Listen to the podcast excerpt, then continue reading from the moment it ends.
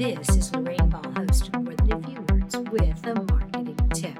Everyone tells you that you need to create customer focused content, but they don't often give you instructions on how to figure out if your content is customer focused.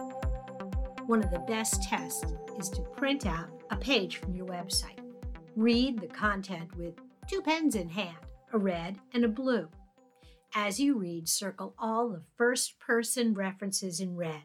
Look for words like we, our, our company, and even our client. Then circle all the second person references in blue. These are words and phrases like you, your business, customers like you. When you're done, look at the page. If you see more red circles than blue, go back and rewrite from a reader's perspective. The results will be more interesting, more compelling, and ultimately more effective.